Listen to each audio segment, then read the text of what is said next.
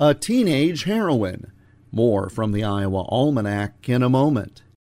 Help your productivity and profitability take flight with an Iowa Soybean Association farmer membership powered by the Soy Checkoff. See your checkoff dollars at work by engaging with innovative farmer led research, timely info, and hands on programs designed to boost profitability, productivity, and sustainability. Activate or confirm your membership at iasoybeans.com before August 31st for a chance to win a drone or other unique prizes. The Iowa Soybean Association, driven to deliver for Iowa's 40,000 soybean farmers. Today, if a storm is in the distance, we can turn to a radio, television, or computer to see how bad the weather will be.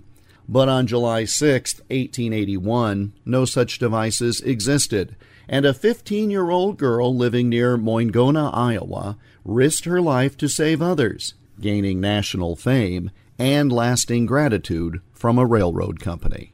Kate Shelley lived with her mother and three younger siblings on a farm. Their homestead was on the side of a hill with a view of two railroad bridges that spanned Honey Creek, just to the east of the Des Moines River. Normally the creek was calm, but that night a storm dropped heavy rains into streams and rivers that were already bank full. Around midnight, the family was startled to hear two taps of a train engine bell, followed by what Kate later recalled to be a horrible crash. It was the sound of a locomotive whose crew was checking for washouts, dropping into Honey Creek.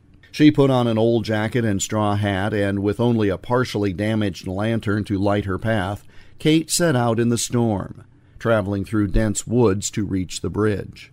Two members of the four man crew had already drowned, but two others were still alive, clinging to nearby trees.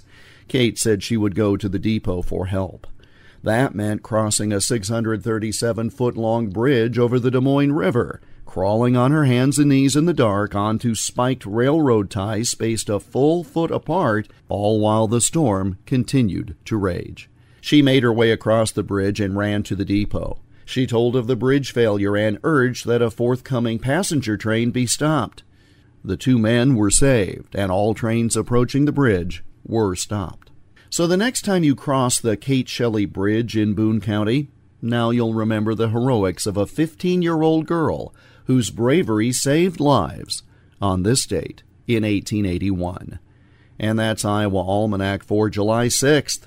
There's more online at iowaalmanac.com. Until tomorrow, I'm Jeff Stein.